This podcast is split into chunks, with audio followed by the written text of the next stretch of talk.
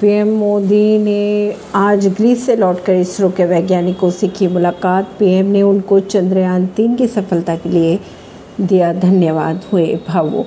आप सबको सैल्यूट करना चाहता था।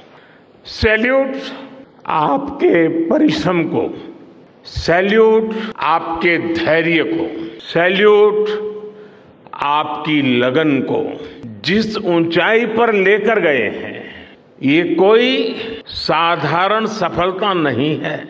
प्रेरणादायी क्षणों में से एक है। वैज्ञानिकों ने ये मुमकिन बनाया पीएम ने कहा चंद्रयान तीन का लैंडर जैसे सफलतापूर्ण लैंड किया। उनका तन मन खुशियों से भर गया। कि मैं इस बार दक्षिण अफ्रीका में था, लेकिन मेरा मन भारत में ही था। पीएम ने यह भी कहा कि इक्कीसवीं सदी में जो देश साइंस और टेक्नोलॉजी में बढ़त बनाएगा, वही सबसे आगे बढ़ पाएगा। परवीन सिंह नई दिल्ली